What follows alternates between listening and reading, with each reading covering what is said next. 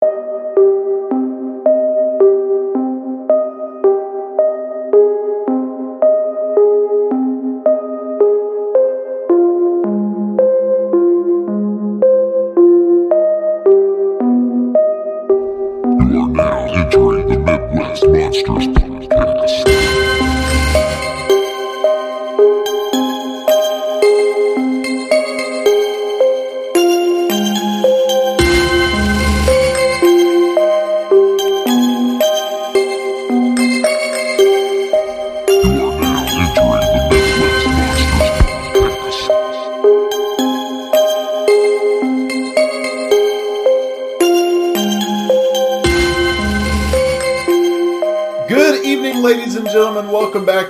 episode of the Midwest Monsters Podcast. I'm one of your hosts, Grizzly Abner, and I'm joined by. Professor Wagstaff. Venomous Vinny. Hot toddy. Good to be with you again, friends. Uh, just a friendly reminder that we are still in a pandemic, and so uh, only half of us are vaccinated, so we are not meeting in person still, and so we're recording over Zoom. The audio quality is lacking. Please bear with us as we- Hopefully not as bad as last episode. I was going to say the good news is, is it's all up from last recording. and and I'm so bummed. That last episode was really good content, but the quality was just ugh. So Straight doo doo. let's hope it sticks together for us this week. And so we are we have taken taken on an enormous undertaking in that we are talking about all the movies with Count Dracula in them.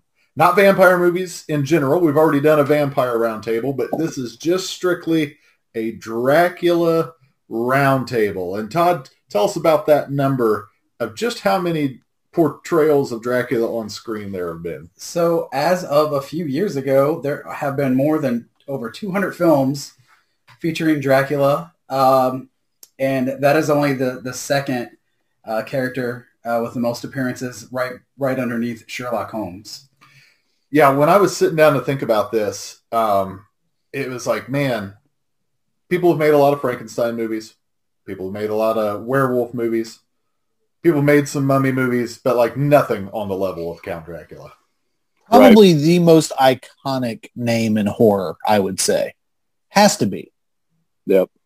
And this is uh, kicking off our 50-part series where we only do four movies per episode. So strap in. uh, and so I'll just say right from the top here, uh, Count Dracula is not my favorite. I have not seen a lot of Dracula movies um, until until I was forced at gunpoint to do this episode. and like so like i really sat down and thought and i was like i might like as far as the universal movies go i might like dracula slightly better than mummy and that's it. Like those two are just way down the list for me as far as the like is what would we call them? Would we call those like just the universal archetypes? I mean i'm sure they were arch- they, i know they were archetypes before universal did it but like I, I would i would say of the main horror archetypes. I'm glad that you kept that to yourself when you went to get vaccinated or else you wouldn't have got it. Well, like uh, specifically with Dracula, what's interesting with its relationship with Universal is Universal really boosted the popularity and made it an icon. It wasn't a wildly successful book at all, especially in the States. And if I remember correctly, the author, Bram Stoker, had died basically impoverished.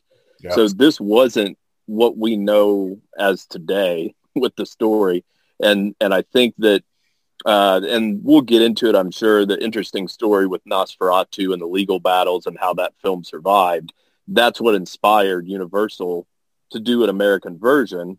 And that's, you know, in the process when it became iconic. So I think there's this common misconception that Universal went back to the well of I- iconic horror literature and took things that are already popular as a you know a shoe in for filmmaking, and it wasn't the case with Dracula.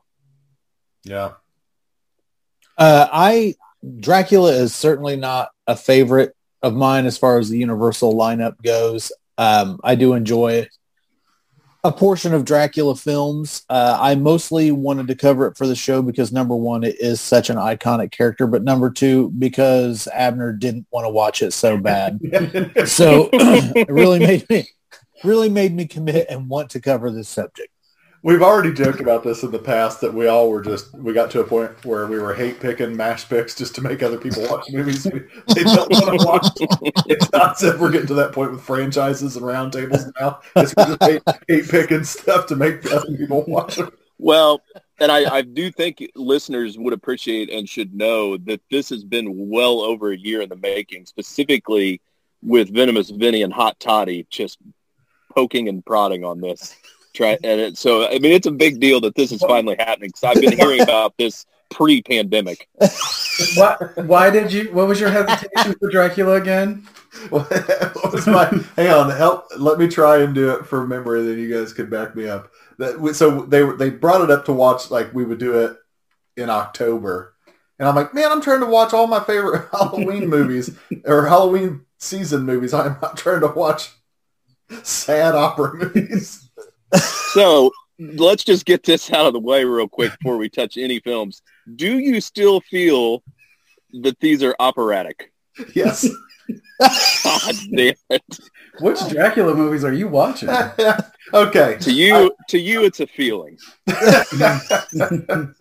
oh, okay. I- Because we all know Dracula has no place around the Halloween Oh, season. I was gonna say. Also, a side note about that is he was like, nobody's watching Dracula during Halloween.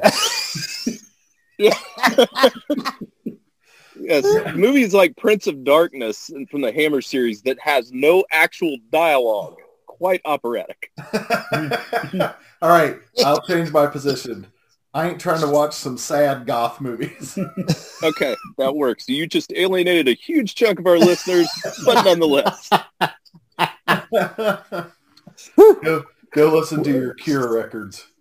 If, I hope everybody's enjoying episode one of the trial of Grizzly Abner. if uh, if only they had made a Dracula featuring uh, like Steven Seagal as as Count and uh, Chuck Norris as Van Helsing. Somehow, uh, Steven Seagal has the widow's peak for it now. He'd make Oh, a man. Dracula at this point. Oh, well, why don't we? Why don't we? I can't get rid of that image. Why don't we start this? Let's picture Dracula breaking everybody's arms. I was like, wait, did I just watch a Dracula movie or someone got their arms? No, it's a different movie. Okay. Uh, I'm guessing you guys want to go way, way back and start with Nosferatu. I say we should probably get that one out of the way. Yeah. Uh, that was that's the first movie made, right, of Dracula. Or Why don't you? I see you have Bram Stoker on your. li- Do you? Does anybody? Let's talk about the book. Uh, so I just have uh, that uh, Bram Stoker released the novel May 26, 1897, or Abraham Bram Stoker. Uh, he was an Irish author. I, I, I watched a couple documentaries. I feel at this point I'm like, which one was fake and which one was real? Because the one was just saying that all this Vlad stuff that that's not where he got his inspiration at all. But with all the stuff with Vlad, I can't see that it didn't inspire some stuff. But uh, the stuff I read is he actually went to the library and there was some kind of book. Nerd. The library, the librarian would actually watch you until you returned it. Um, and it was some big story about um, some kind of urban myth or something in their area about uh, um, like kind of like a demon dog that would just show up. So um, I think that's definitely some of the basis for the the the morphine and stuff that Dracula does. But there, I should have rewatched it. There's a good episode of Drunk History where it talks about like Lord Byron and his writing, and Mary Shelley goes to like hang out with Lord Byron, and they're all like getting drunk or doing hallucinogens or something, and then that it's like she's like, well, I, I've got a scary story, and like she's embarrassed to like say it in front of like these real famous authors, and she basically lays out Frankenstein. Isn't that the open of Bride? that's what I was just thinking. and then yeah sure yeah that's it and then uh and then um and then also someone like in attendance who was like periphery in that same time was bram stoker and it inspired him to write dracula so it's like this like there was there was this massive connection between these these big authors at the time. I did see uh, that in one of them that his uh, his wife also was at some point seen Oscar Wilde and uh, Sir what is uh, the Sherlock Holmes? Conan Arthur Doyle? Arthur Conan Doyle. sure. Uh, so at one point she would have been married to one of like these people so Mongol. way to go gold digger. Um, I think uh, a lot of the stuff that swirls around its history is probably apocryphal. I, I think that he probably pulled some from Vlad the Impaler just for the way he killed his political enemies. Um, obviously, impaling with the story of a vampire, even if it's not true, it's it's sexy enough to to wrap the story up with. But I, I don't think there's anything concrete in terms of, of the genesis of it. And that's the thing too. I mean, at least the name, like Vlad, you know, Vlad Tepes was his real name, and he was from the House of Dracul, uh, which would either mean dragon or devil, depending on you know which interpretation you or take. father Father. Is that you, Bob? Uh, and- also means five in some languages. Which Ivan Drago, Rocky Four. What's happening?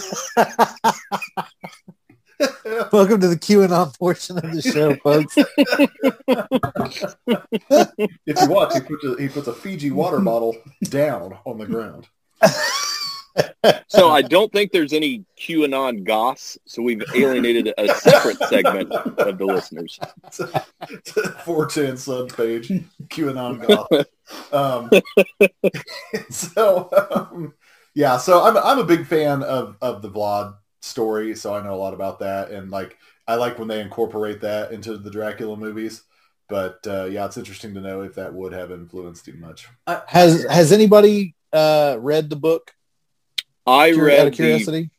first half in like maybe early middle school. It's it's interesting, but it's certainly not an easy read, especially for a younger person. I can't remember the the term for it. It's like epistolary. Is that how you say it? Epistolary, where it's told all through journal entries, you know, diaries, news clippings. That's the way the entire book is.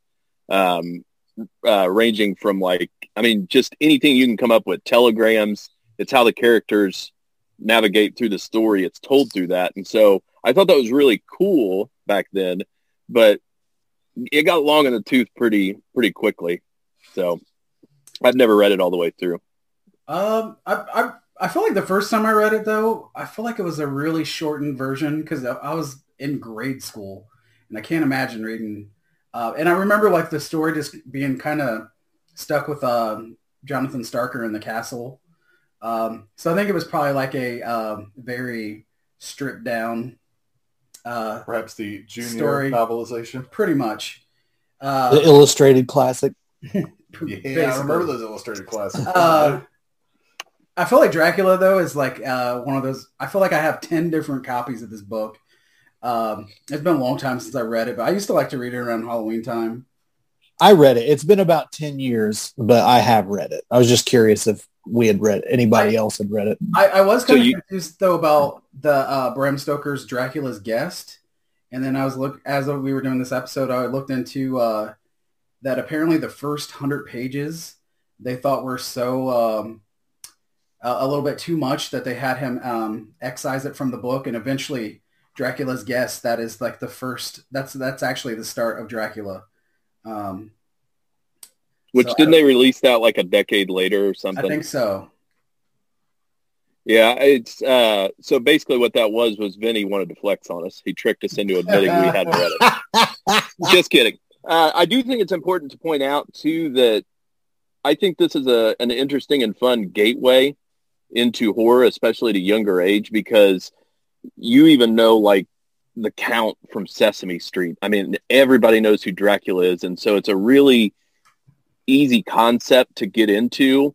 Um, and the idea of it being from classic literature that's over a century old, um, there's something very romantic about all of it. Now, it's a little bit of a slog once you get into it, but the idea of Dracula, I mean, it's as, you know, generic and basic as, as haunted houses at, at uh, Halloween time. So It I think that's wild, part of what though. attracted to me. it is wild the the staying power and how it really has permeated pop culture as you pointed out, even small kids who you know have never seen a single Dracula movie tend to know who Dracula is.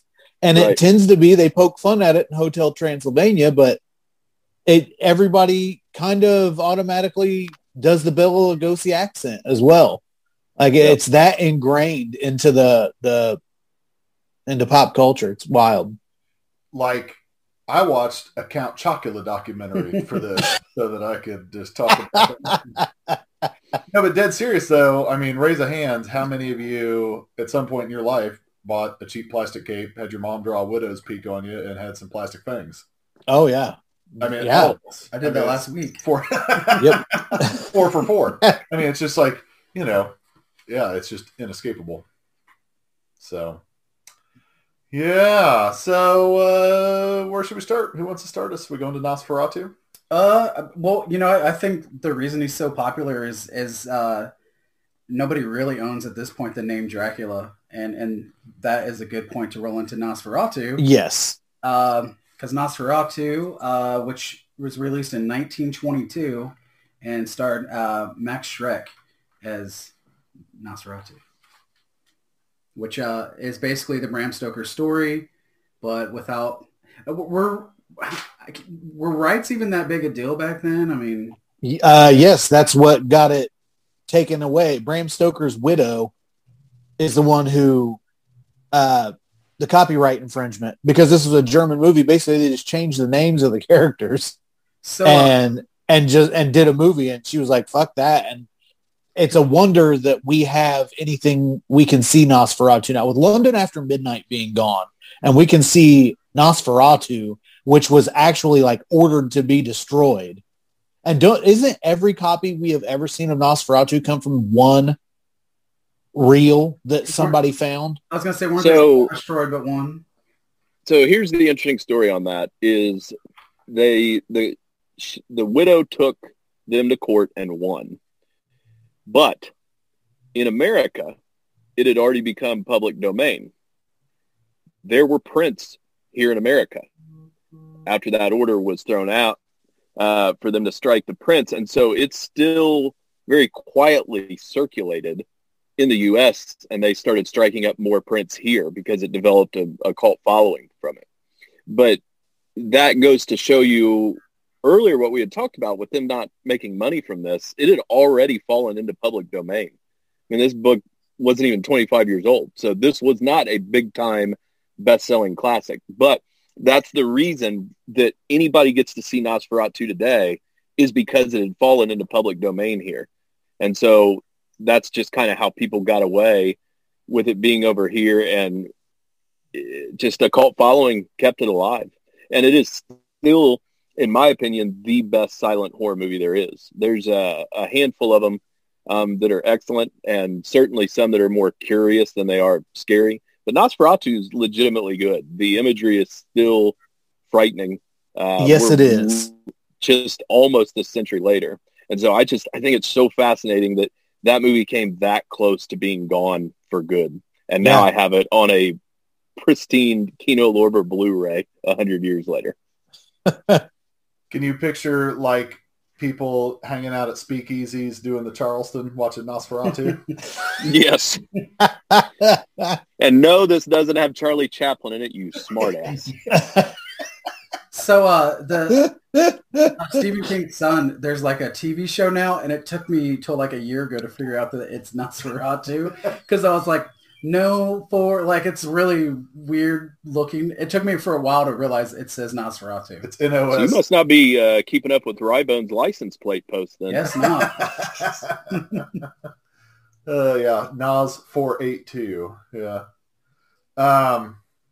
So I was going to take advantage uh, for this episode and watch, actually sit down and watch Nosferatu in its entirety for the first time, and I didn't. So sue me. I'm sorry. You're whack. That's all right. I, I wasn't even sure if we were going to spend much time on it just because it's technically not Dracula. So I watched it, uh, but this time I watched it. I found I had a DVD at my house. It was hosted uh, on the show Monster Madhouse with uh, Karlos Borloff. as the host, and uh, yeah, I watched it this time around. That way, I've seen it uh, two, three times, maybe. But you're right. Uh, as far as silent movies go, it is absolutely it is the most frightening out of the silent horror movies out there. Visually, Yeah. there's there are still scenes that that stand up today. When he comes raising out of the coffin like a stiff board up towards the Yeah. camera, it's a great shot. Great shot. and it's still Makeup, hard to figure out. yeah, makeup's really good still in it. I I, I enjoy Nosferatu, I, I, Yes, and I, don't would- watch I don't watch many silent movies. Uh, like I watch Chaplin stuff, uh, but I do I do like to watch uh, Nosferatu as far as horror movies go. I uh I I not only love doing the Charleston, um I love also I love silent movies. It's just one of my weird niches and I would recommend this to people who have even the the slightest interest in that era of film. It's not the easiest watch if you're looking oh, Professor just disappeared. on us. Professor just bl- blinked out on us. He went to go get more bathtub gin so he could watch his silent films. right. All right, we got the professor back with us. Sorry about that, folks. It's not going to be much of a gap in recording to you, but it was quite a mystery to us. So uh, Todd's going to wrap up Nosferatu here and then roll us into Dracula. So I was just gonna say, it seems like most uh, most versions of Dracula or vampires is Nosferatu or Bela Lugosi. Uh, when I think of Nosferatu, like uh, Salem's Lot, Yeah, very. um, so I instantly uh, it seems like it's either uh, demons, um like Nosferatu, or it's uh, like a very seductive, like a like Fifty Cent or Bela Lugosi. Did you say 50 Cent? He's gonna take you to the candy shop. Okay, all right. All right, let's move on to something else we can really sink our teeth into. I'm just afraid to talk again. I'm gonna get canceled. I do, I do like that they did a Nosferatu style vampire in What We Do in the Shadows. Yes. Pizza. Pizza. Okay. All right, so uh, moving along to Universal's Dracula 1931, released uh, Valentine's Day. Uh, they also, at the same time, using the same sets, they made a Spanish version and uh, a third version, which I never knew about, which was the silent version of Dracula because I didn't think about a lot of the theaters still hadn't updated their uh, equipment. So um, that was sometimes still the option was a silent version of these movies. That's interesting. Yeah. Do I need So some more? Uh, I didn't do a lot of dates and stuff, but this one is uh, Tod Browning, Bela Lugosi as Dracula, and um, and probably this. I don't know. I, I'm sure there was stuff before this, but maybe the start of franchises because Universal was like, ah, we'll make ten more. Because I can't really think of movies that there was a whole bunch of, uh, unless they were serials or something like that, um, where they actually made sequels and stuff to them. So. Bela Lugosi is the quintessential Count Dracula. I mean, there's there's no way around it. And so I want to I want to say this film is very important. This film is iconic. Um, but again, like when I rewatch it, like I was saying earlier, like if I'm talking about original run Universal films, this is very low on the list. But that doesn't mean it's a bad movie. Like it's it, it basically groundbreaking for its time. I mean, I know Frankenstein was earlier, but I mean, when you think of like when you quote Dracula, like you're quoting like any anything you're doing, like oh, listen to them, children of the night, you know, like all of these things, like you're talking like Bela Lugosi and you're quoting this movie, like anytime that you're impersonating Dracula, and so um, this was the role Bela Lugosi was born to play. Sure. Uh, And I was going to add to what you're saying, just to make it a little less uh, uncomfortable. It's a boring movie. Um, Thank you. I I love old Universal films, including Dracula, uh, but I feel like to to not come right out and say that is a little bit misleading, and will make it a less enjoyable experience. Should somebody want to go check it out, this was what launched it all, and this is still early in them making talkie films, and it shows. Tod Browning was not ready for for movies with sound. And so you see that with a lack of visuals a lot of times. I always like to point out, I know I have on this show before, when David Manners says, look, a wolf. And he's pointing out at their backyard area. And that's all they show is him pointing. You don't see the wolf. Um, and you have many moments where there's just a lot of hiss to it of silence uh, with the, the equipment and them trying to place microphones around the room. But with that said, the the first act of the film is some of the most visually arresting stuff from the entire catalog. Uh, the crane shots of them going down um, out by the steps, down in the basement with the caskets and the women in it. That stuff's very, very cool. Um, so it's still worth seeing. And you're right, Lugosi's iconic. But at the same time, in defense of what you're saying, it's not the easiest watch like The Mummy is. Frankenstein came out, I think, not long after this, and it doesn't have a lot of that slog to it that Dracula does. So blaming it on the, the time is only part of it. It was also the filmmaker. And Browning, a year later with Freaks, had gotten over that. I've I'm not familiar with this version.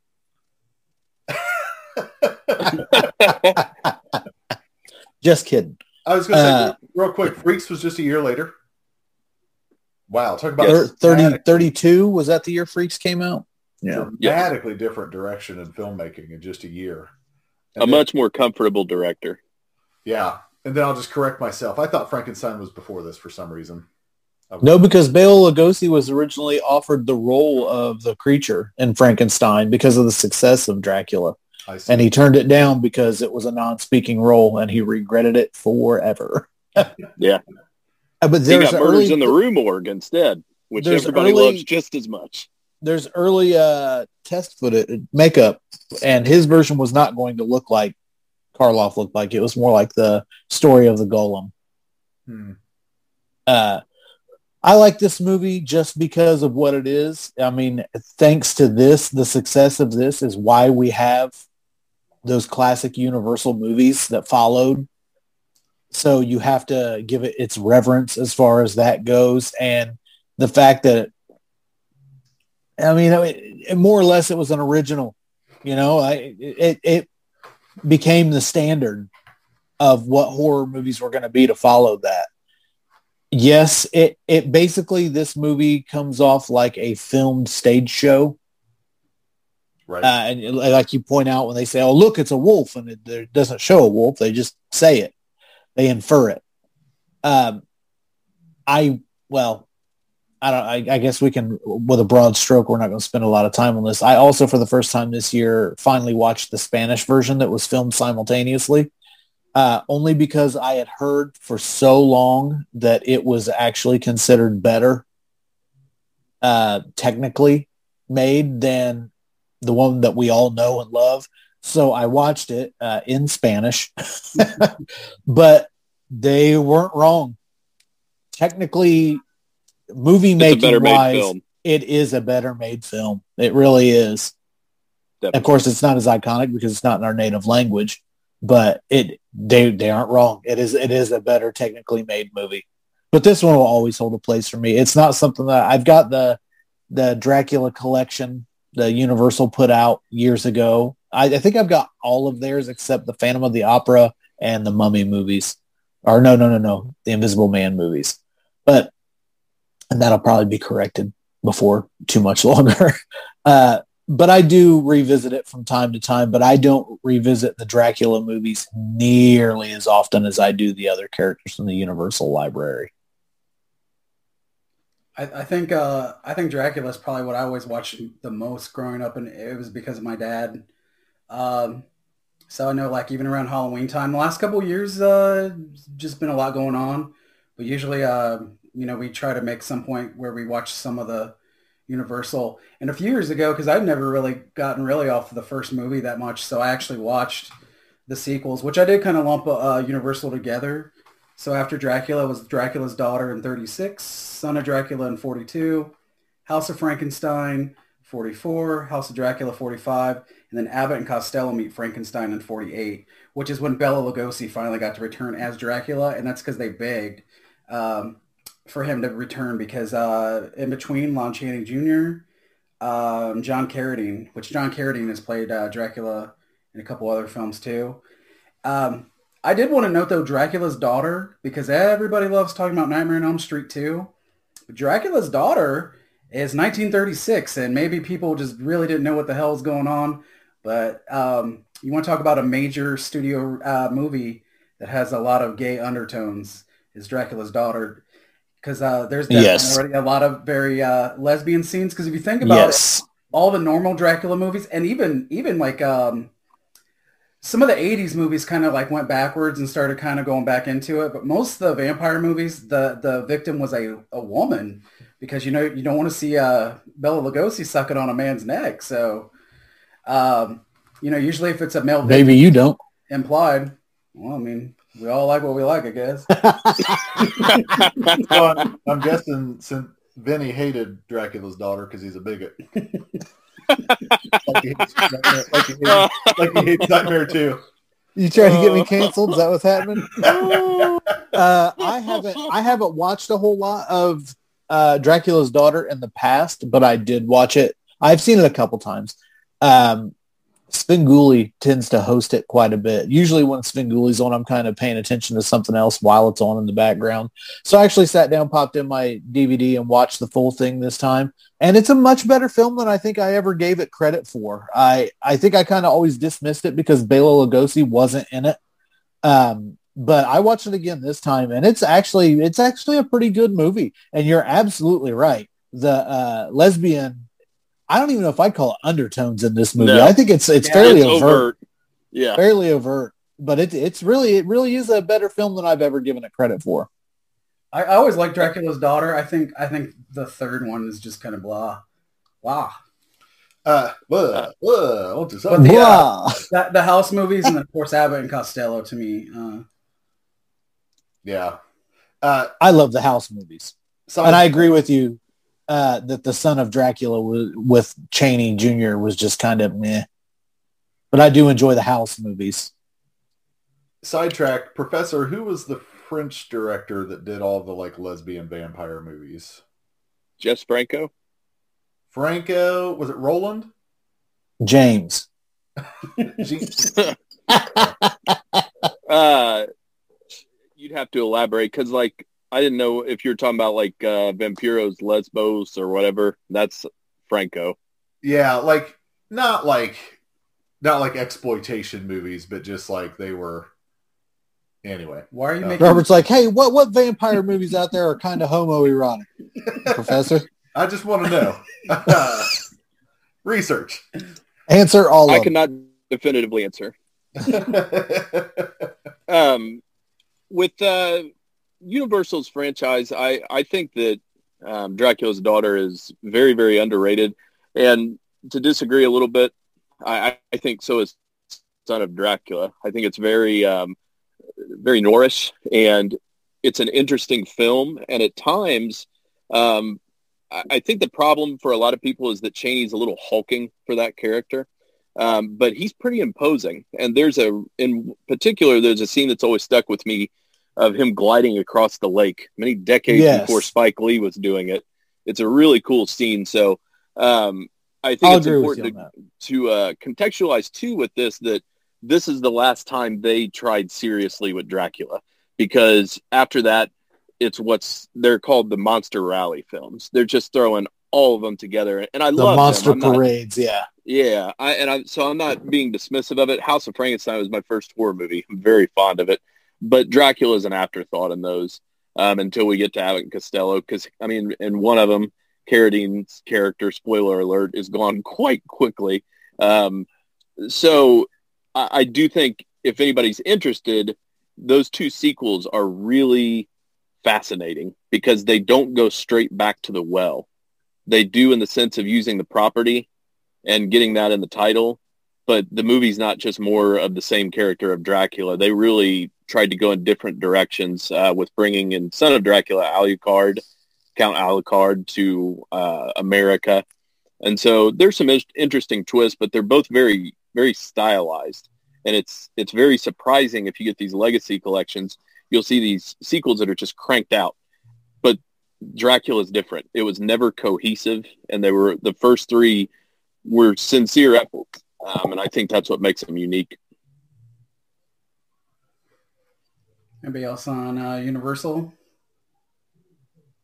Not their strongest franchise, but but I will say the professor is right. It is certainly a different approach in that franchise than what you get in the other movies. And maybe even it's a lesson learned, and that's why they did try to stick to more of instead of trying to get more artsy and try things different, they realized the audiences did want the same thing over and over again. Well, for the uh, for the sequel, they they actually were going to do the um, Dracula's guest, but then they did not want to pay for the rights to it, so they were just like, ah, we'll just write our own thing. Uh, and then I think that's part of why, because I think Bela wanted a lot more money. I think that's what screwed him on um, the deal with Dracula, and Universal just didn't think that any of that mattered. So Poor uh, Bela. He didn't always make the best decisions. Yeah, but then he played Dracula forever in um, in fifty thousand vampire movies. Um, They didn't. They, I saw a thing where they said that that's often how uh, Boris Karloff referred to Bela for the remainder of his career was poor Bela. Mhm. hmm Yep. We're rain down, Vinny. All right, so uh, moving along to the 50s uh, would be the uh, Hammer Dracula films. So uh, the first one, I, I believe over there was called Dracula, and then here it was um, Horror of Dracula, which was That is 1958. Uh, Christopher Lee and Peter Cushing, and usually one or the other kind of carried the franchise. Um, I think Christopher Lee was absent in maybe one of the films, maybe. Sequel. Yeah, so um, Yeah. like, he was uh, not in Brides, I think. Brides of uh, right. He's not in that one. Or the last one. yeah. And then there's uh, there there are two that's listed that I when I looked them up, they're not really hammers. Like, well, we made them, but we don't associate. Was the the last two was the Count Dracula 1970 and Dra- Dracula and Son, which was 76. Uh, but one, two, three, four, five, six, seven, eight, uh, nine if you include the Legend of the Seven Golden Vampires. Yes, Uh, Hammer considers it a nine film series. Um, I will say for for uh, for this because I I picked up a few of these. I didn't have time to watch all of them. I feel like I've seen majority of them before. Um, back in the day when our library had VHS, uh, man, I'd go clean up from there. So I was actually bummed when they got rid of all of their VHS tapes. But um, I remember it's weird. I watched Dracula AD 72 for this one because I remember hating that movie and it just being goofy. And then I rewatched it and I'm like, it's not what I remembered at all. I actually enjoyed the movie a lot better uh, uh, watching it this time than than the first time. So uh, I don't know what I was thinking because I was I just remember a lot of disco and Dracula, and that's not really what uh, what that movie was. So I don't know what I watched the first time, but So th- these, like other Hammer movies, are either big hits or big misses for me. Like Hammer, it's just the way it, it rolls with me.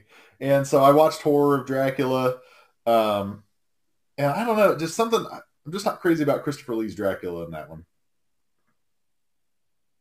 Oh, you like sacrilegion? Okay. I like I like how he, I like him hissing at people all the time. I do think that, and then the the the blood down down the lips is probably what what Christopher Lee brought to what we know as Dracula.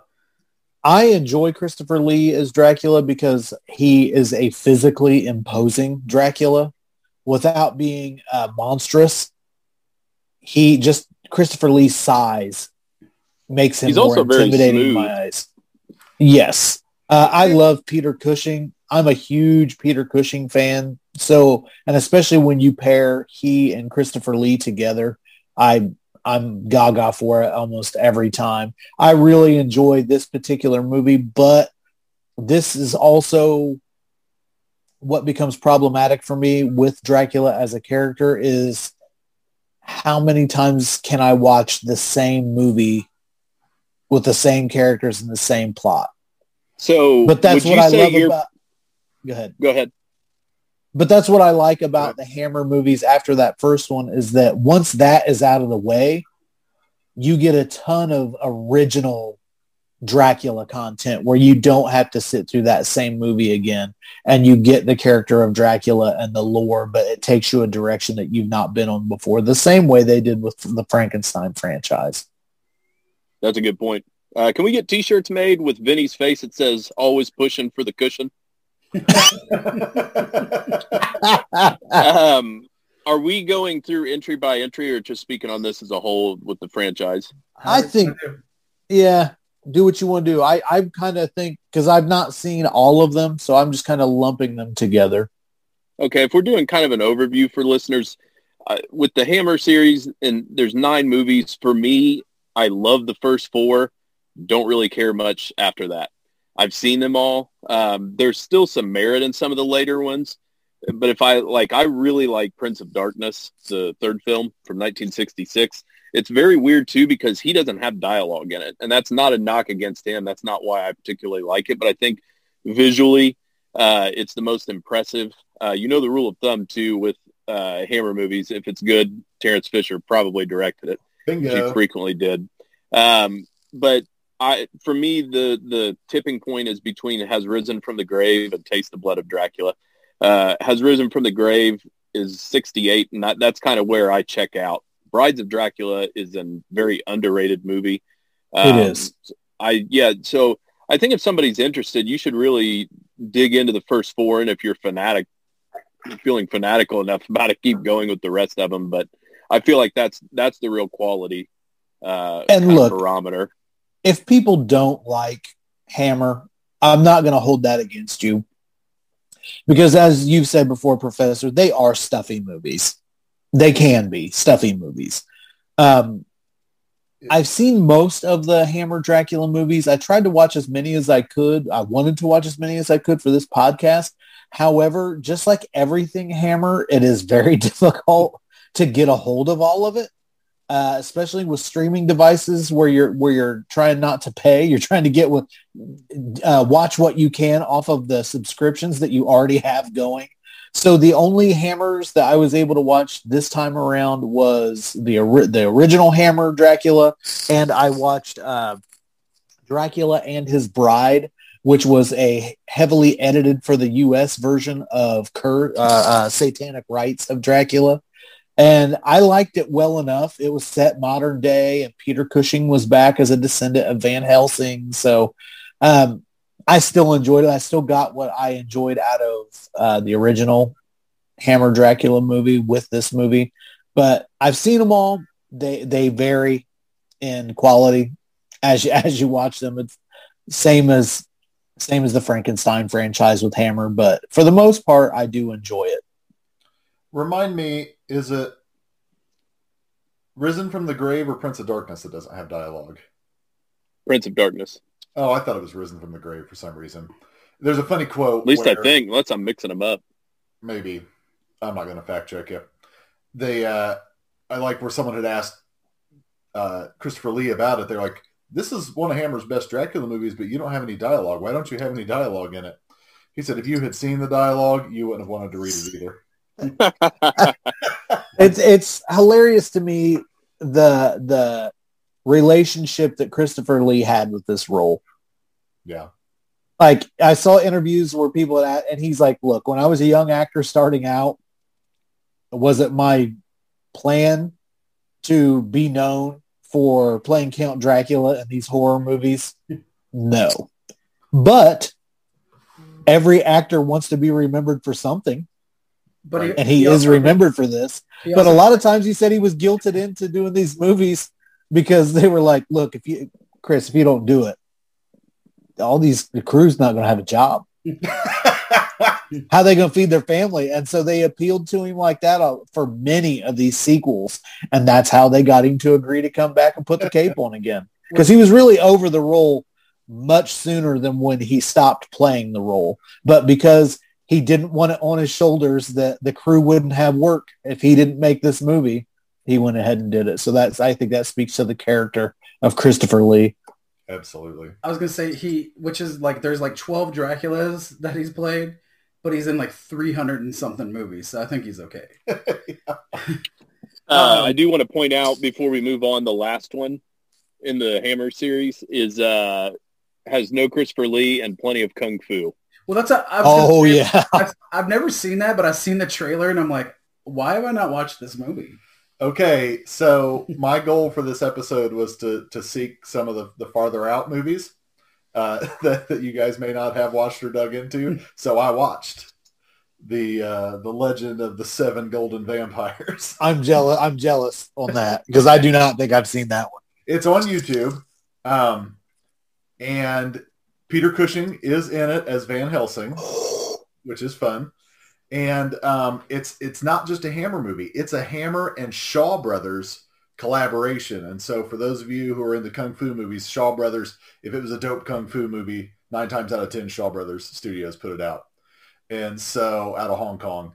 And so, this is a Hammer Shaw Brothers collaboration, and it's as ridiculous as you would hope it would be. Uh, just real quick, so I don't dwell on it, but basically, this dude seeks Count Dracula. He goes. He's in Transylvania. It's a. It's an Asian guy, Chinese guy, as they, they says he is, and he gets there and he's like, Count Dracula, you got to help us. There used to be this time where the vampires were king shit over in China, and uh, ever since the seven golden vampires were defeated, all the vampires have gone down, and, and we we can't get it going again. Can you come help us? And Dracula just really like insults this guy over and over again, and then he's like, "Actually, you know what? I don't want to be in Transylvania anymore. I'm going to take over your body and go back to China." And raise the seven golden vampires, and it's like, ah, and all this fog comes up, and he takes over his body. Yeah, and so they go it is. back. Uh, Oh, have you seen it, Professor? Yeah. It's uh, it's just as a- great as you're describing it. You're not as excited about it as I am. I love kung fu movies. It's I just I'm not sure I'm convinced on the marriage. no, no, it's it's not a good movie, but it's fun. I, I heard there was a with Chuck Norris and Jackie Chan. oh, don't I wish? But the makeup is awful. It's just god awful. The makeup is, especially on the Seven Golden Vampires. But they're, Yeah. I mean, you just every ten minutes you get a a, a kung fu gang fight, and so they're like, "Oh, let's pause." Who is that guy? Ah! And like ten guys all start fighting each other with all the chang, pang, pang, ding, ding, with all, all the, the swords hitting each other and all the all the metal hitting each other. Uh, I'm Oh, glad good. that's Those the direction metal. you went with that. Yeah, yeah, I was that- like, good. Thank God they're weapon sounds. I realized that I needed to clarify when I started making those sound effects that I was not being derogatory towards the Asian languages. No, those, those were sound effects, all the classic kung fu sound effects you'd come to expect. Whew, boy, about got me canceled myself there. Um, Professor's holding up. So, oh, okay, gotcha, Professor. So, uh, yeah. So, Vinny, some night after you get a little heavy in your cups, you should watch uh, Legend of the Seven Golden Vampires. That sounds fantastic. A lot of fun. A lot of fun. Well, uh, following uh, Hammer, I didn't know which way to go except for with Dracula Sucks, which was the porno version of Dracula. Uh, weirdly, I've seen this movie. Uh, Hashtag on brand. It came out the year I was born, 1978. Uh, I guess there was an, at least another porno of when they were doing all the This Ain't, which is how they got away with making Batman and Scooby-Doo and all those other porno movies from the 2000s. So there was a This Ain't Dracula. Uh, I'm assuming from the makers of This Ain't Happy Days or This Ain't What's Happening. Uh, so uh, the Dracula porno, though, I think this was right around uh, following Deep Throat, where people would actually churn uh, turn up into the local theaters and go see these uh, X-rated films. Uh, there was a budget with I it. bet I bet they weren't here in Indiana. No, we did drive-ins here. So, um, so yeah, uh, Dracula porno. Uh, and then we have Frank Langella and Donald Pleasence, Laurence Olivier, and uh, uh, I didn't write down the director, but the score was by John Williams for the remake of Dracula in 1979. Sir, do you mean Laurence Olivier? Sure, Oliver. You say Lawrence Sade, I say Sadie. Lawrence Oliver Winery. Yes. Um, okay. Anybody watch that one? Uh, this is my favorite Dracula, Ooh. Nice. the Frank Langella one. Um, More. that was the one thing I wanted to make sure I championed on this recording is to get more people to check it out if they haven't. Um, it told me that is before this recording. you what? I wish you'd have told me that before this recording. Oh, I tell you every time I see you, you just don't listen to me. um, no, I'm just kidding. No, uh, I think if I remember correctly, Hot Toddy got me the soundtrack for this on vinyl a couple years ago. It's a great score. Um, Is this the one that's unfairly called Disco Dracula? yes, and well, it's I will say it's fairly called that for the hairdo, but that's it. Yeah. Um, Frank Langella's got some some Saturday Night Fever with that do, but the movie is excellent. Um, the Scream Factory put out a release um, in the last year or two, and they worked with the director for him to get the color muted version out that he wanted. So it's not quite black and white, and it's not quite full color. It's got a very haunting tone to it. Uh, it's got some some of the best imagery uh, with Frank Langella going up and down buildings at night. Some very cool stuff with that. And then, as we mentioned with the cast, it's top shelf. You have uh, Sir Laurence Olivier. You have uh, Donald Pleasence, who reportedly was a uh, scene stealer with his bag of candy. If you watch the movie, you'll see that he's always got this bag of candy with him. Now, has he drove- has he ever been in anything else? uh, yes, fans would know him from Halloween, the guy that Oh, shot him okay. six times. um, but he, uh, I guess, just drove the actors nuts on set because he would give candy to the the crew and kids in between takes. He was always just having a blast on camera, hamming it up, using that as kind of his little extra. Uh, but really, it sticks to the classic story, and the set pieces are wonderful.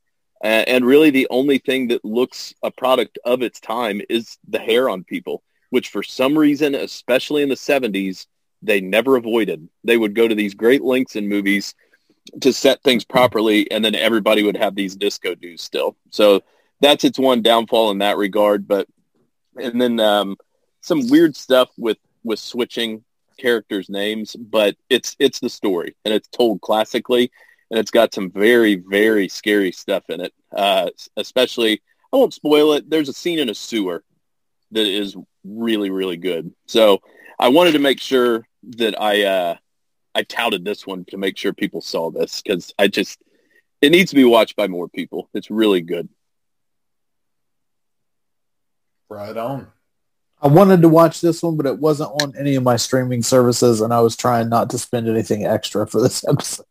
I'm telling you, it's like the streaming. We always joke about how like every time we're preparing for an episode, nothing's on streaming. The day after we do the episode, everything's on there. And I swear, there was nary a drop of a Dracula movie on any of the streaming services you could get. Oh, there, there was back in October.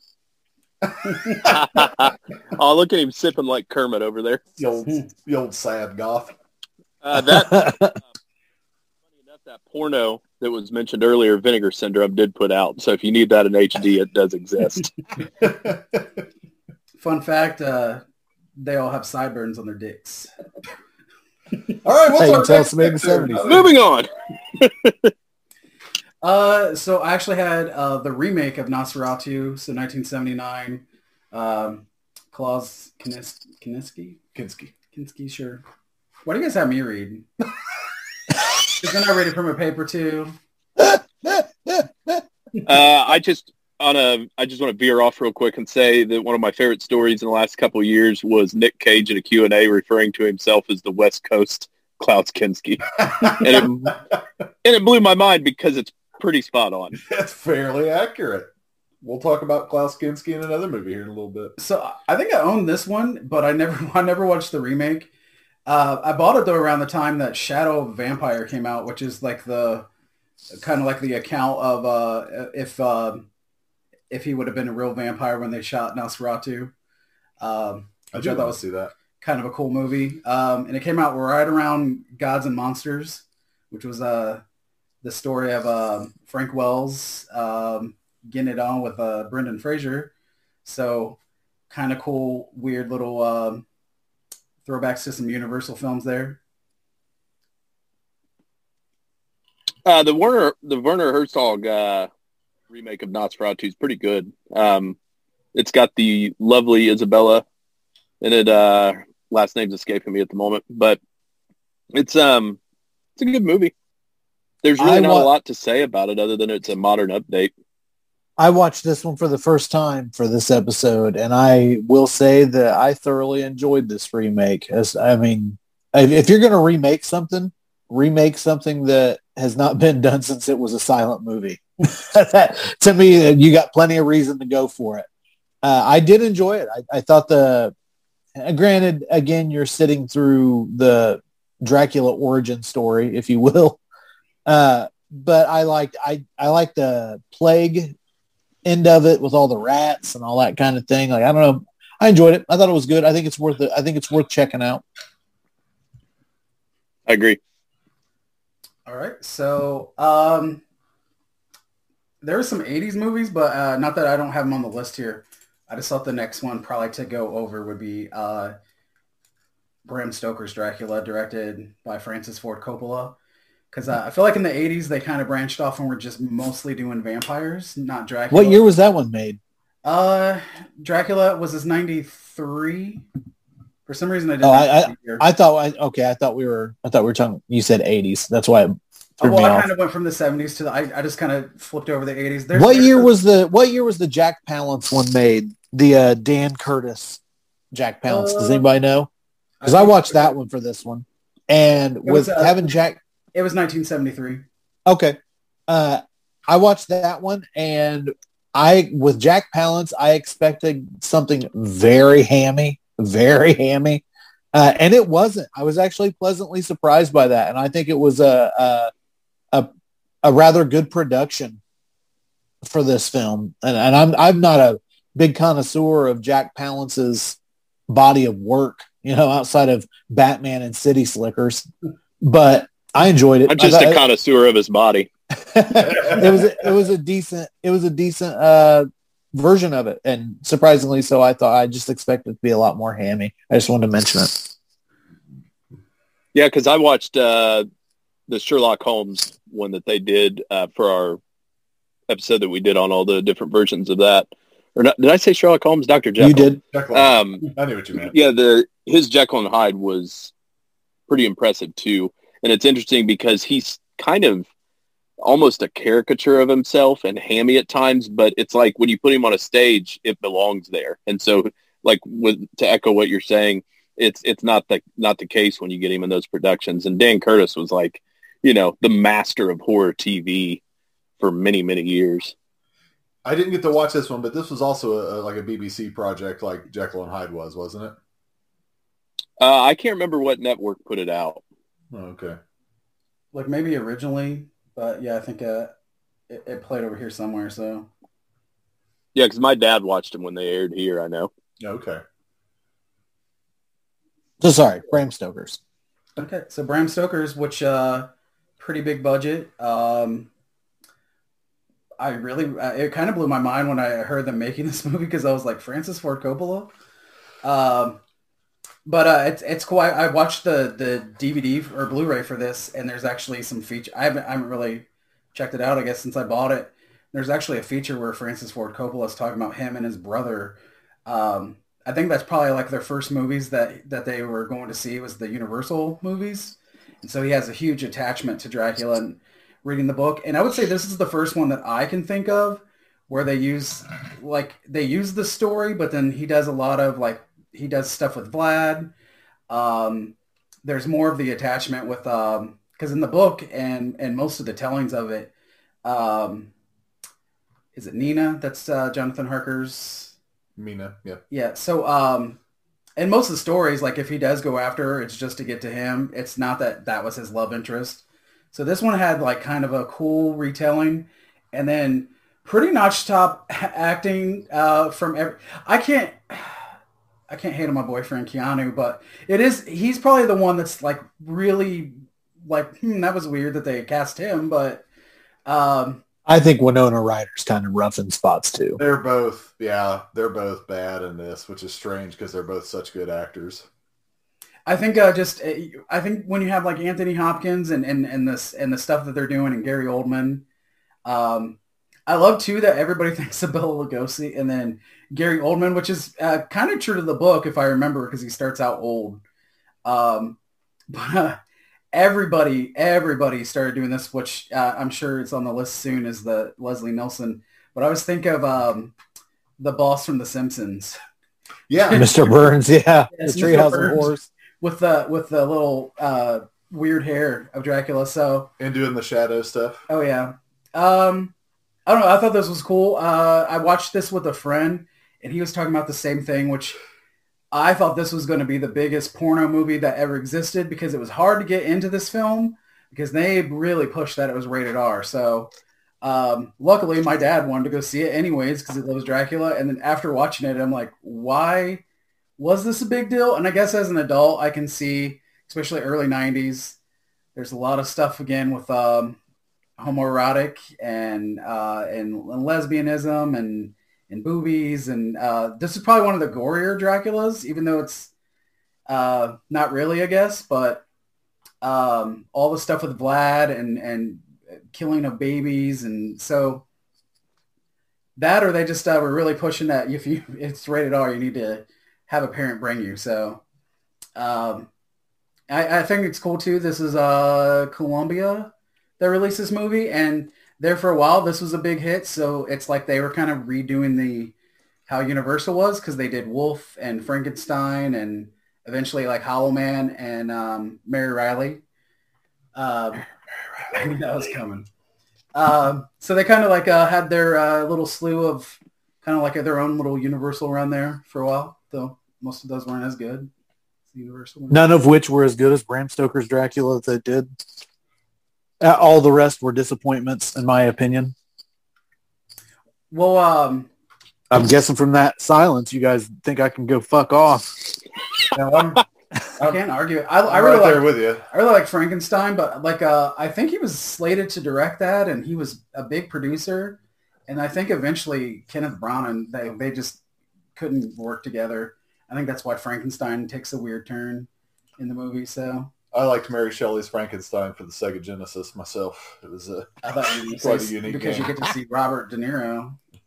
There's a Gree- dog. Greasy Pecker. Greasy Pecker.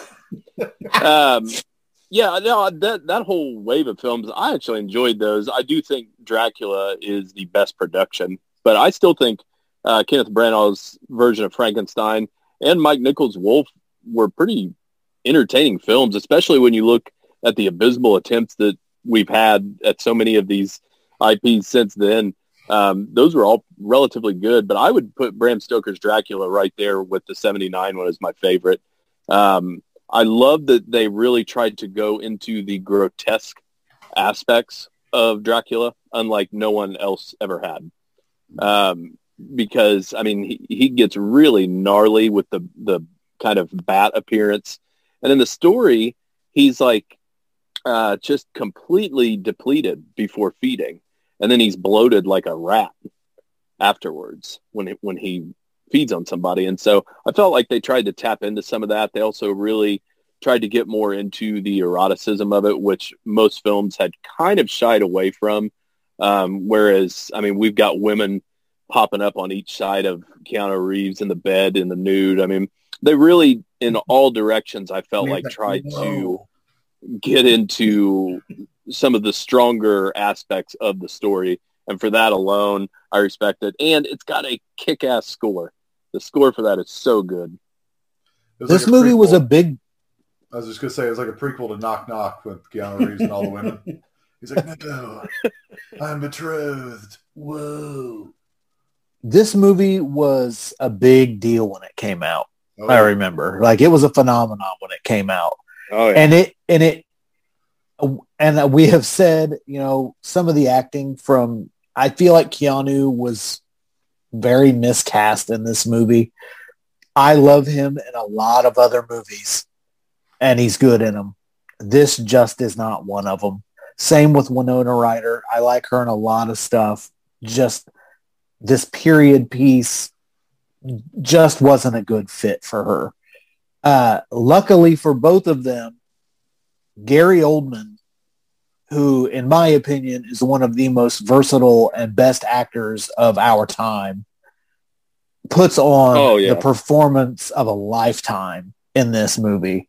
They had good visual effects teams on this, uh, good makeup. All in all, I really like this movie. I, I this movie is a good time. If I, nine times out of ten, if I want to watch a Dracula movie, I'm probably going to pop this one in. I just I really like the way that that it was made. It's not without its flaws, but it's still a very very good movie, and it has certainly uh, earned a spot for a place and time in cinema when it came out. I'll stand on Johnny Depp's coffee table in my cowboy boots and tell him that Gary Oldman is the most versatile character actor of our lifetime.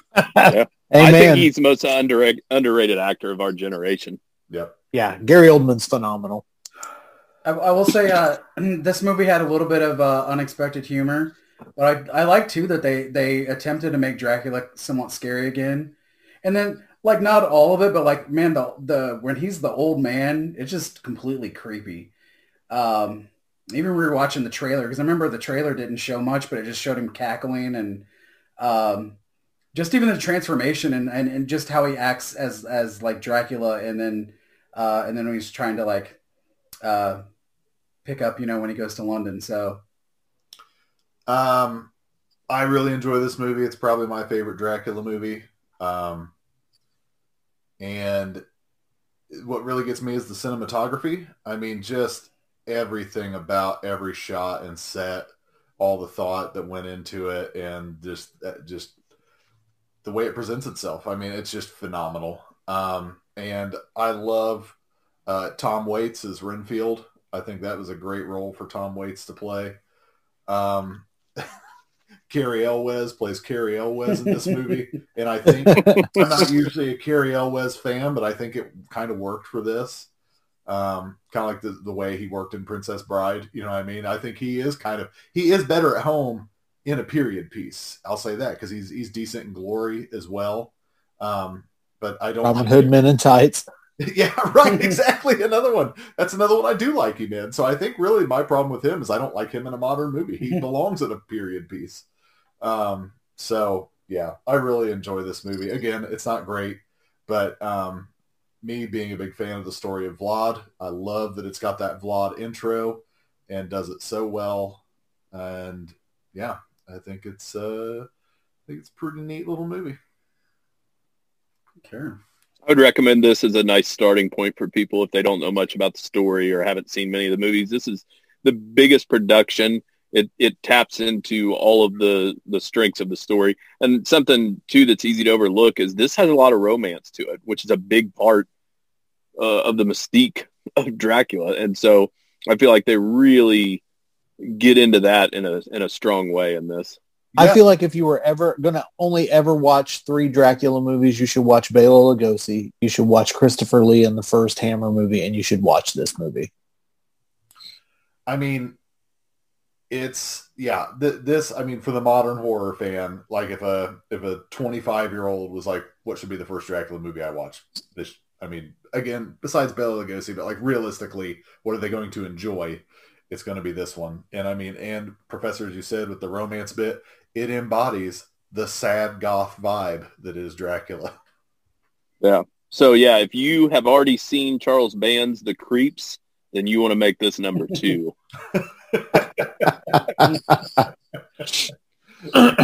if you love subspecies, this movie is for you. All right. Uh, so uh, next on my list, I had Dracula Dead and Loving It, which is 95. Mel Brooks and Leslie Nielsen starring as Dracula. I am so mad that this isn't streaming on anything. I haven't seen this movie since it came out, and I I saw it. it, I brought it down. I saw it in the theater. I was uh, I, I like This this this grabbed your theater dollars. Damn it! That is hilarious. I was like 13. All right. You know my rule.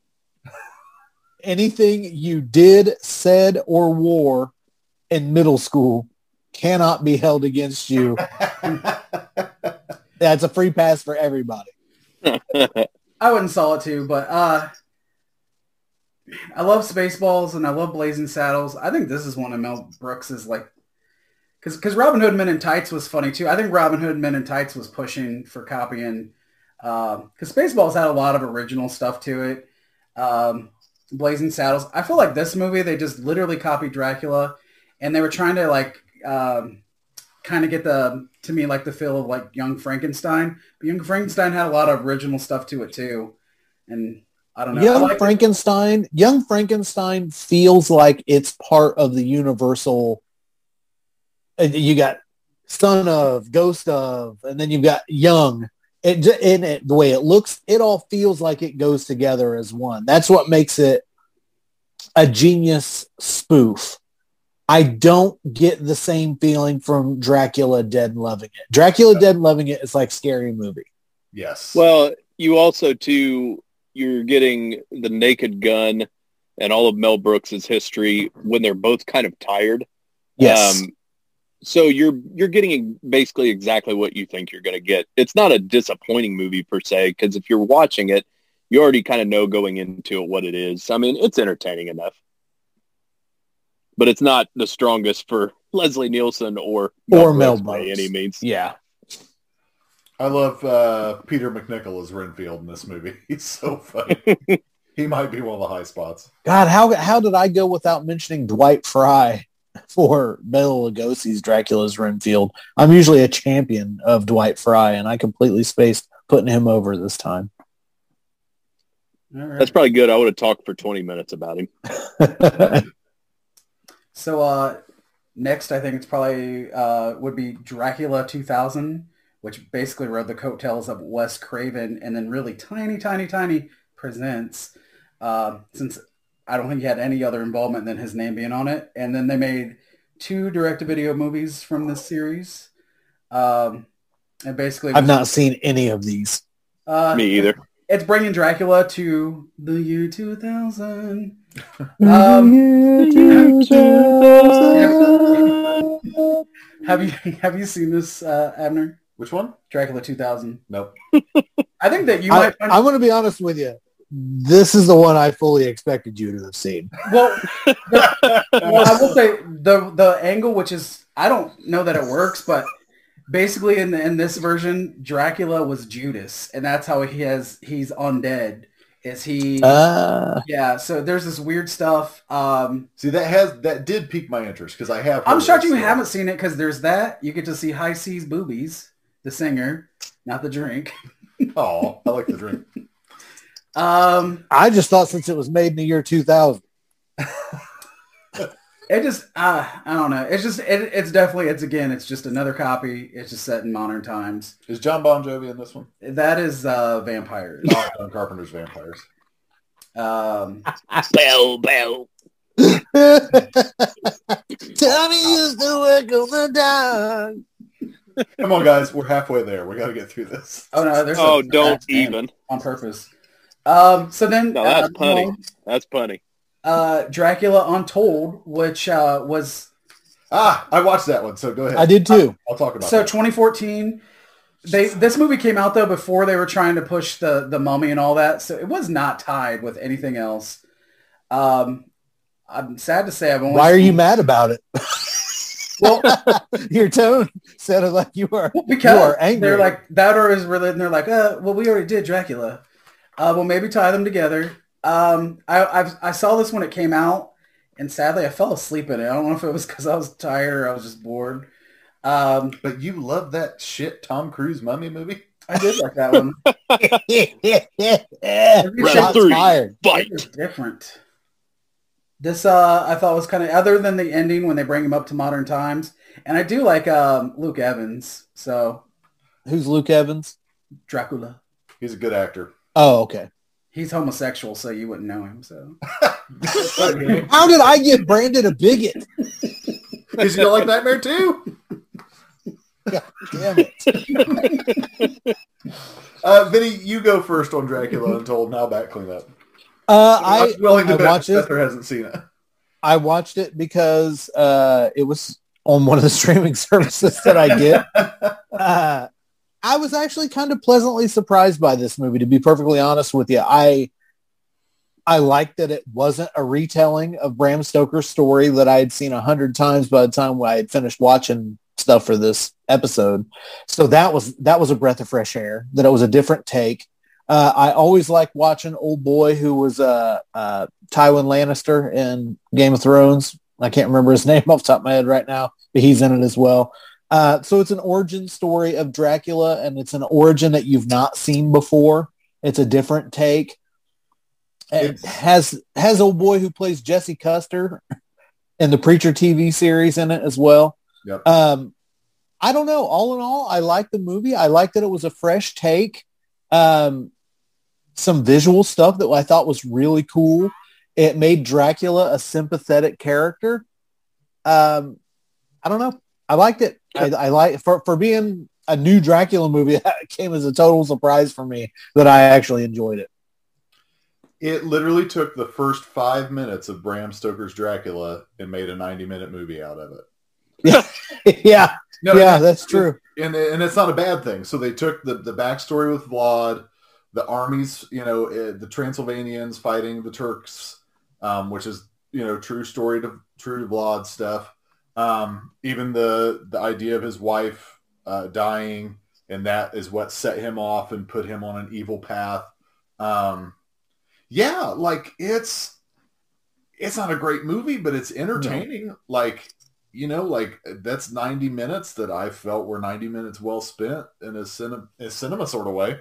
Um, and when I got done, I'm like, this is what could have launched your dark universe for, for Universal to bring it back. Like this was it. It was, it was a perfect setup for a sequel. Todd, who loves sequels, could have got three more off of this one. Like th- it was a perfect setup because at the end, it comes to modern day and he sees a woman who looks like his his lost love and it's like boom we could have had a modern day dracula story um it had all the right bones we'll put it that way it had good foundation and again not a great movie i'm not going to tell you to run out and watch it but at the same time i'm going to tell you if you watch it you'll be entertained by it and um yeah i feel like they it was a huge missed opportunity to not continue on to this and then to have that big swing and a miss of a mummy movie. I haven't seen this. Would you say it paints him more sympathetically than the musical and forgetting Sarah Marshall? Mm, no, because that's the greatest Dracula reference ever made. I can't. I can't. I think Forgetting Sarah Marshall's the best Dracula movie ever made. You finally got your fucking opera. and if I see Van Helsing, I swear to God I'm going to kill him. I had to do it. All right. Um.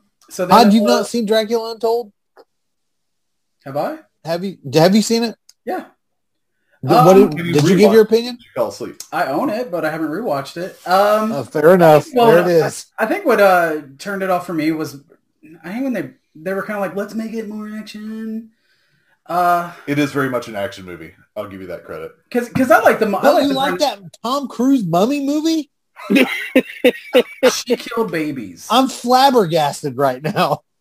Well, So Tom is Jason Cruise. Statham Dracula? Which you know, part of maybe why this worked and the Mummy didn't is that Luke Evans isn't a huge. I mean, he's getting bigger, but he's not a huge name. So maybe That's fair. the Mummy should have been somebody smaller that didn't take over. You 'Cause can't do anyone smaller. You than can't go. I was going to say that you set will- that up. Prince. Nobody's I will- smaller than Tom Cruise. I will say, uh, I like the Mummy, but it is Mission Impossible. It's it's definitely Tom Cruise took that shit over. Um. So, anyways, next on the list that I have, uh, there's a lot of in between, but I just kind of stuck with the big ones, and I figure everybody else can fill in the gaps. Mhm. Um, but Dracula 2020, the Netflix BBC production. Did anybody watch that?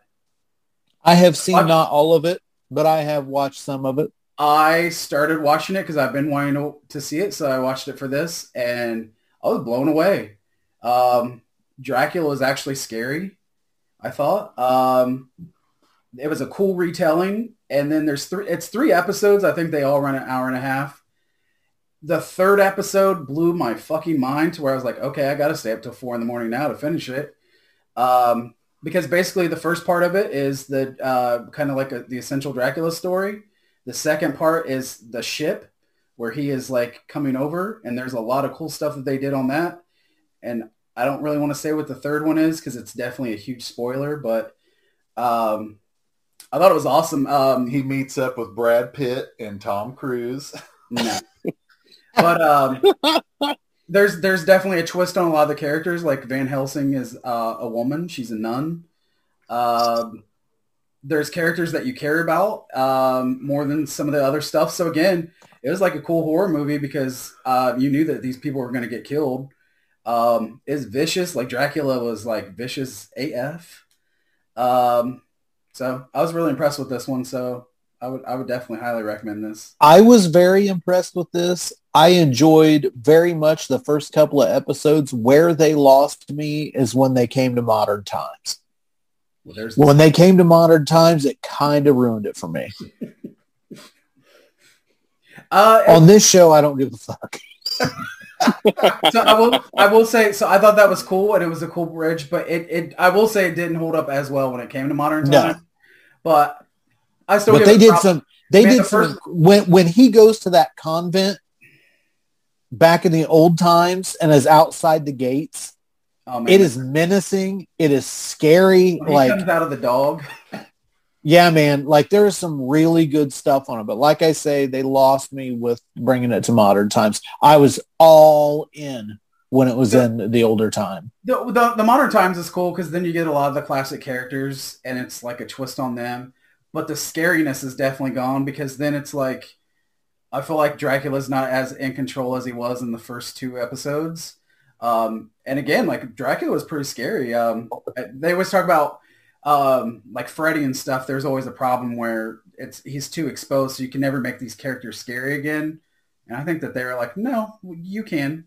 And Todd, I think I've heard you say before, before you had watched it, that what you had heard about it, something that appealed to you about it, is Oh, that finally Dracula wasn't straight washed in a movie. you know what? Let's be real. Dracula likes the hole and the pole, and this one brings. Uh, us- speaking of t-shirts, can we get that one made, please? It's gonna be on the back of our next round of Midwest Monster T-shirts. Oh, Um, and then the last one that I was going to mention is that um, so the Invisible Man, which kicked ass and was really cool, Yes. is that they are actually cosign. working on um, the next Dracula film. So I think all their movies kind of have this low budget feel, and I think that's what really worked for Invisible Man. So I'm cool. I'm excited to see what they're going to do with Dracula. So um, I hope they do the origin story again. it hasn't been told. um, so uh, most of the ones I left off the list, it's because Dracula makes an appearance, but there's a lot of really cool films I left off, and I figured you guys have some you guys probably want to chime in too. So, um, so have at it. How about Dracula versus Frankenstein? We kind of touched on it a little bit. I wanted to watch last that for this because of the the documentary that we re- recently watched, but I did not get to watch that. Man, it is weird. It is not a good movie, but somehow, like, I love, I love shitty horror movies sometimes too, and it's a shitty horror movie, but it's a lot of fun. yeah. There's there's not much to say past that.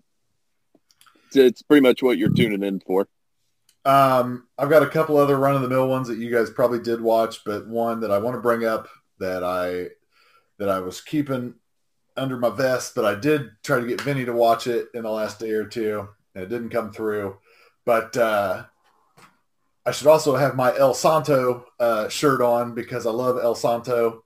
Um, he was a he's the most famous luchador wrestler out of Mexico of all time but he was also a huge movie star in Mexico. Movie star, book star, comic book star, like he was everything. And so they put him in tons of movies, action movies, horror movies, westerns, you know what I'm saying? Like El Santo was the guy. And so there was a movie that was later called El Santo and the Treasure of Dracula. But when it was originally made, it was called El Vampiro y El Sexo. and Get out of the way, Citizen Kane. and it was actually a um, it was a it was a sexploitation movie, but I don't know why El Santo did it, and then his family fought or like someone fought to not get it released. I, I didn't catch up on the story. Like I, I I got it years ago on on Cinemageddon just because I had heard about it and I love El Santo. But um, because he was like a child, a kid's hero too. Like I mean, everyone loved El Santo, and so much so he stayed so true to his character because in Mexico, a true luchador or lucha libre never removes his mask. No one besides his wife ever saw him without a mask. Like to that he was even buried in it. So anyways, it's just this fun it's this silly romp where uh, El Santo i- invents a time machine. like luchador wrestlers are prone to do. Yes, absolutely. And then they they've got a friend who's stuck back in time and they actually have like TV, they can see what's happening back in time. And so they send a woman back in time to help figure out what's happening. They find out that it's Dracula. And Dracula, what he does is he seduces women, and that's where just like the whole sexploitation part comes in, is you just get some scenes of Dracula's army of women, which is just like eight well endowed women that he just like feels up and bites on the neck, and then he puts a little bat stamp on them, and that means they can fly. Yeah, sex. How have they not remake this for Hulk Hogan? right? Exactly. and so, uh, and so then they find out that Dracula has this treasure, and El Santo and this villain character who's not Dracula are trying to get this treasure. And there's some El San- and so El Santo challenges the villain's main guy to a wrestling match. So you get a 15 minute wrestling match in the middle of the movie because This sounds like this sounds like this movie is just gonna scratch every itch. every El Santo movie has a 15 minute wrestling scene. And in true lucha libre style, it's a three fall match. So it's not just one pin. Someone has to get pinned two out of three times. And guess what? El Santo always loses the first match. so he's got to beat a guy two more times, which gives us 15 to 20 minutes of El Santo wrestling in the middle of an action horror movie. and so it's silly. It's fun. I'm glad I watched it. I love it. And then at the end, Does Van Helsing wrestle? at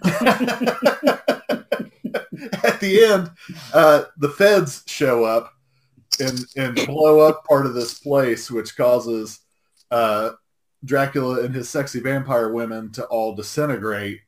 And when they come down, they're like, El Santo, we heard your distress call. What happened? And El Santo's like, well, Dracula and these vampire women were here, and you you brought the house down, and the sunlight came in and killed them all. There's all their piles of ashes, and the government's like, El Santo, you're crazy, and they just leave. They give you an 80s freeze frame. yeah, exactly.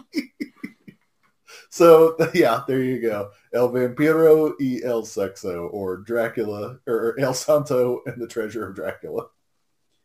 That was not on my list. I bet it is now. uh, I was gonna say just the other ones that I watched. Uh, I watched all the, the whole Hotel Transylvania franchise. Uh, that's some of the best work that Dracula's done. Uh, no, You watch the franchise? no, I've only seen the first one in all seriousness, but I like it. It's fun. Adam Sandler plays Count Dracula. Uh, And then Mel Brooks plays his dad later in the sequel. does he? Yes. Um, I watched Dracula's Count Dracula's Great Love. I believe some of you guys have seen that I watched the Elvira version. Okay. Yes. Yeah. Yes. I watched that. I watched the hosted by Elvira as well. And that's is that the one where Paul Naschy plays Count Dracula? Man, I love me some Paul Naschy. Uh, the professor and I had a text conversation about Paul Naschy because I discovered he played a hunchback in another movie that I had no idea about. Paul Naschy is legend in in, in horror movies. He has played it all. I love Paul Naschy. But he's the one who plays Dracula in this one, right? I believe so. I believe so. Yeah. Um. Yeah. So that one, that one's pretty fun, and Yeah, it, it was definitely a movie with Paul Naschy about Dracula. I'll be honest. I watched the Elvira DVD, but I don't remember a damn thing about it. It's been a couple of years. Why do you have I Andy Warhol? Elvira made it worth watching. Oh, Andy, I didn't get to watch the Andy Warhol one. Uh, yeah, there's not a whole lot to say. about. Professor just made a face like he ate a fart when when Andy Warhol was mentioned. and then um, I watched Jess Franco's Count Dracula from 1970, and uh, How'd that go? It, it really wasn't. it- when you were like, "Have you ever seen a Jess Franco?" and I'm like, "No, I've heard so much about him. Never watched any of his movies, and this is probably one of his most boring ones. It's not that bonkers, which was sad to me. But you do get He's- you do get Klaus Kinski playing Renfield. Jess Franco is very polarizing. There aren't many just in the middle people. Uh, and you guys know me. I'm a dork. I really like to explore as in, in as many directions as I can. I can't get into his movies, which I know will piss some people off. But I've tried. I've seen probably five or six different ones, um, and for the most part, just not my scene. But um, I actually haven't seen that one though. That's interesting to hear that it's kind of normal. It yeah, it's pretty mundane. Like I said, it's cool. Uh, it, Christopher Lee plays Dracula in this one, which is Uh, But it's not a Hammer film, right? not a Hammer film. No. Yeah. How how weird. and he's got a handlebar mustache, which is awesome. Uh, it looks like it looks like Polly from American Chopper, and, uh, and but as he gets more blood, he gets younger. You know, kind of that trope with Dracula. But again, nothing that stands out about it. Um, yeah, that's I think that's all I got really. there's there's all my Dracula knowledge. Uh, one I want to mention because we spent a lot of time kind of hitting the high points is one of the worst versions I've ever seen is a director I admire, uh, Argento's Dracula, which was done in 3D. It is abysmal. Like it is unbelievable to think when you see that that the same guy that made Suspiria made that. I really wanted to watch it because I've heard how bad it is. Isn't there like a giant spider in it? Well, there's one of the more legendary bad parts of it is a large praying mantis. That's which I've seen I've seen described online as though somebody actually asked if it was made on uh, MS Paint. Like it looks it looks so bad. Um, it's it's one of those ones where I don't want to let him off the hook since we're covering Dracula movies. It's bad. Um, it's it's so bad that I got a, a copy of it in one of those horror subscription boxes. I did one of those for like six months, and they gave the Blu-ray away in that. Um, it's it's rough. Uh, that's not much more else I can say other than unless you were obsessed with Argento and seeing his entire filmography, not one you need to see. And isn't his daughter, isn't Asia in that one too? She's the only interesting part about it. Yes, she's in it. Now let me ask you, just because it's really weird. Not not that I have into in any interest, but does she get nude in the film? Uh, I don't remember on that one. Again, always- that's one I watched two or three years ago. it's always really weird to me that he has his daughter nude in his films. So Yeah, same. Yes, very much so.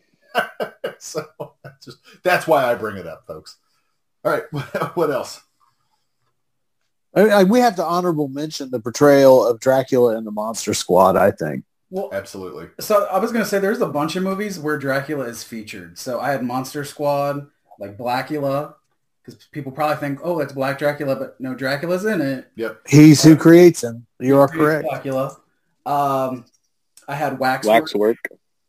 Uh, To Die For, which those were pretty cool. Um, I'm surprised those haven't got a re-release because those were pretty decent uh, late '80s horror films. Uh, I know you're a big champion of the Van Helsing movie But with Hugh Jackman. They missed the mark by not having John Travolta play Dracula. Uh, I do have Van Helsing on this list though. Um, man, like God, that you talk about a movie that I wanted to be so good, yeah, and really the only thing that was good was The Brides of Dracula yeah. it was probably the only thing that wasn't CGI. and Kate Beckinsale. Um, You go get in trouble. Mm, I love her. It's trash. they, uh, he kind of pops up in everything from Blade, like he's in Blade Three, uh, Buffy the Vampire Slayer. Apparently, Young Indiana Jones. I've never seen that episode. Huh. Uh, Doctor Who. Uh, I, I always forget the monsters because I always think of him as Grandpa, but Grandpa's essentially He is Dracula. Yep. Um, let's see. The Librarian, Curse of the Judas Chalice. I'm like, I might have watched that movie if I knew it was about Dracula. Uh, Batman versus Dracula. So at this Yep. point, kind of The animated. pops up everywhere. Um, I can't That's what happens when you get a public domain character. two that I can't believe Abner didn't watch is Billy the Kid versus Dracula I've heard of that. and and Dracula. I recently Thousand. watched Jesse James meets Frankenstein's daughter. That's terrible. I can't believe you didn't watch Dracula 3000 with Coolio. Where Dracula in Woof. Which doesn't that have nothing to do with Dracula 2000? Like, No, nothing just- to do with it. That's What about. Dracula 2099? That it's a sequel to that. um, the Sundown, the Vampire uh, in Retreat with uh, Bruce Campbell, where he's playing Van Helsing. Don't forget the creeps that I referenced earlier. I- Charles I- Band production you know- where they're all miniatures. I don't have that on my list, but I forgot about that movie where they they leave them in the machine too long and they come out as little people. You got uh, the Wolfman, Frankenstein, Dracula. It's as ridiculous as a Charles Band movie sounds. Carrie got us. She did a week trial of Full Moon. I'm gonna go see if that's on. I, there. it's it's weird. We're checking out. Um, it a few that I've never heard of that I made sure I wrote down is Dracula's dog, uh, followed by uh, Noctuma, Noctima, grand granddaughter of Dracula, which is uh, John Carradine is in uh, that one and Doctor Dracula. Uh, well, Not a, not a fan of John Carradine's Dracula. I'm not a fan of Top Hat Dracula unless it's Gary Oldman. Yes. Um, Love at First Bite. I kind of always forget about that movie, but uh, that's uh, George Hamilton, which is another kind of spoof of Now it. that's Disco Dracula. Yeah. Uh, does your list have? Buff turned me on to this one the other day. Uh, Deafula. Dicula? Deafula. Is it where he can't hear? It's Is it- most deaf playing Dracula? it's D E F Dracula. and It's from the Def Comedy Jam. it- Thanks for listening, guys. It's Steve Harvey as Dracula.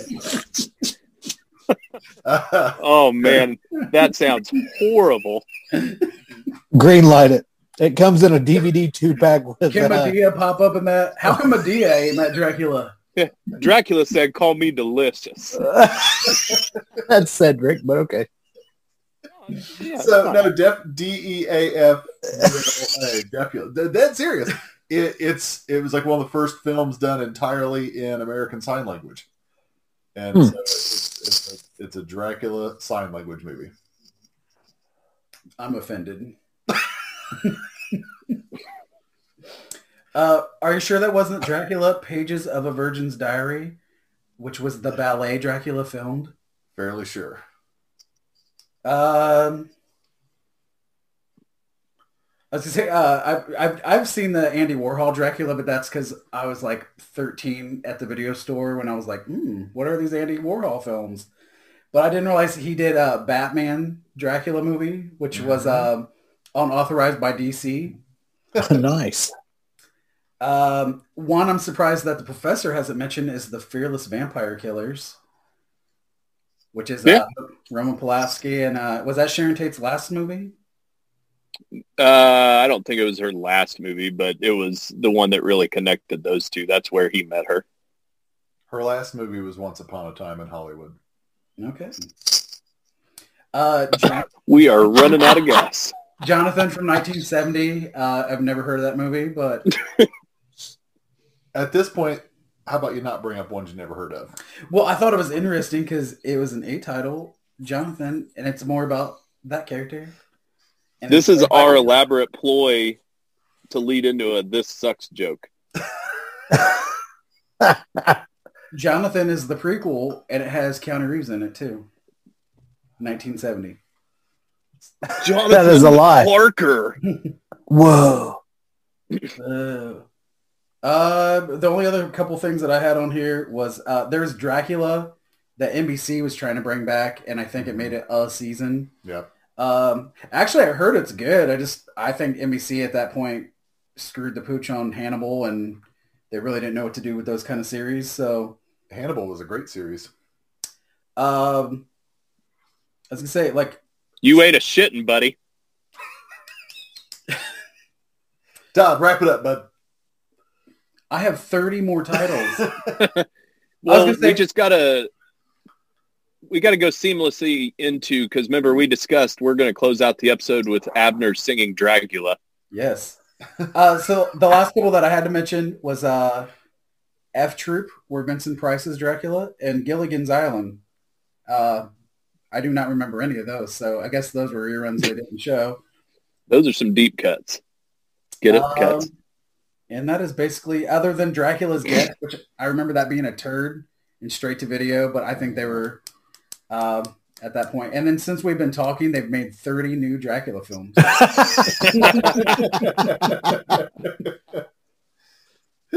Doggies. When That's do it. We gotta go out on a high note.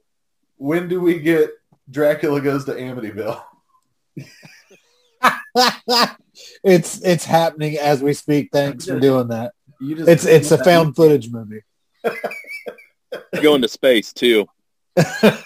No, it doesn't. Wait, has there no Dracula 3000s in space with cool? Oh God. have uh have they not made a found footage Dracula film? Because I feel like that would have been on Abner's list.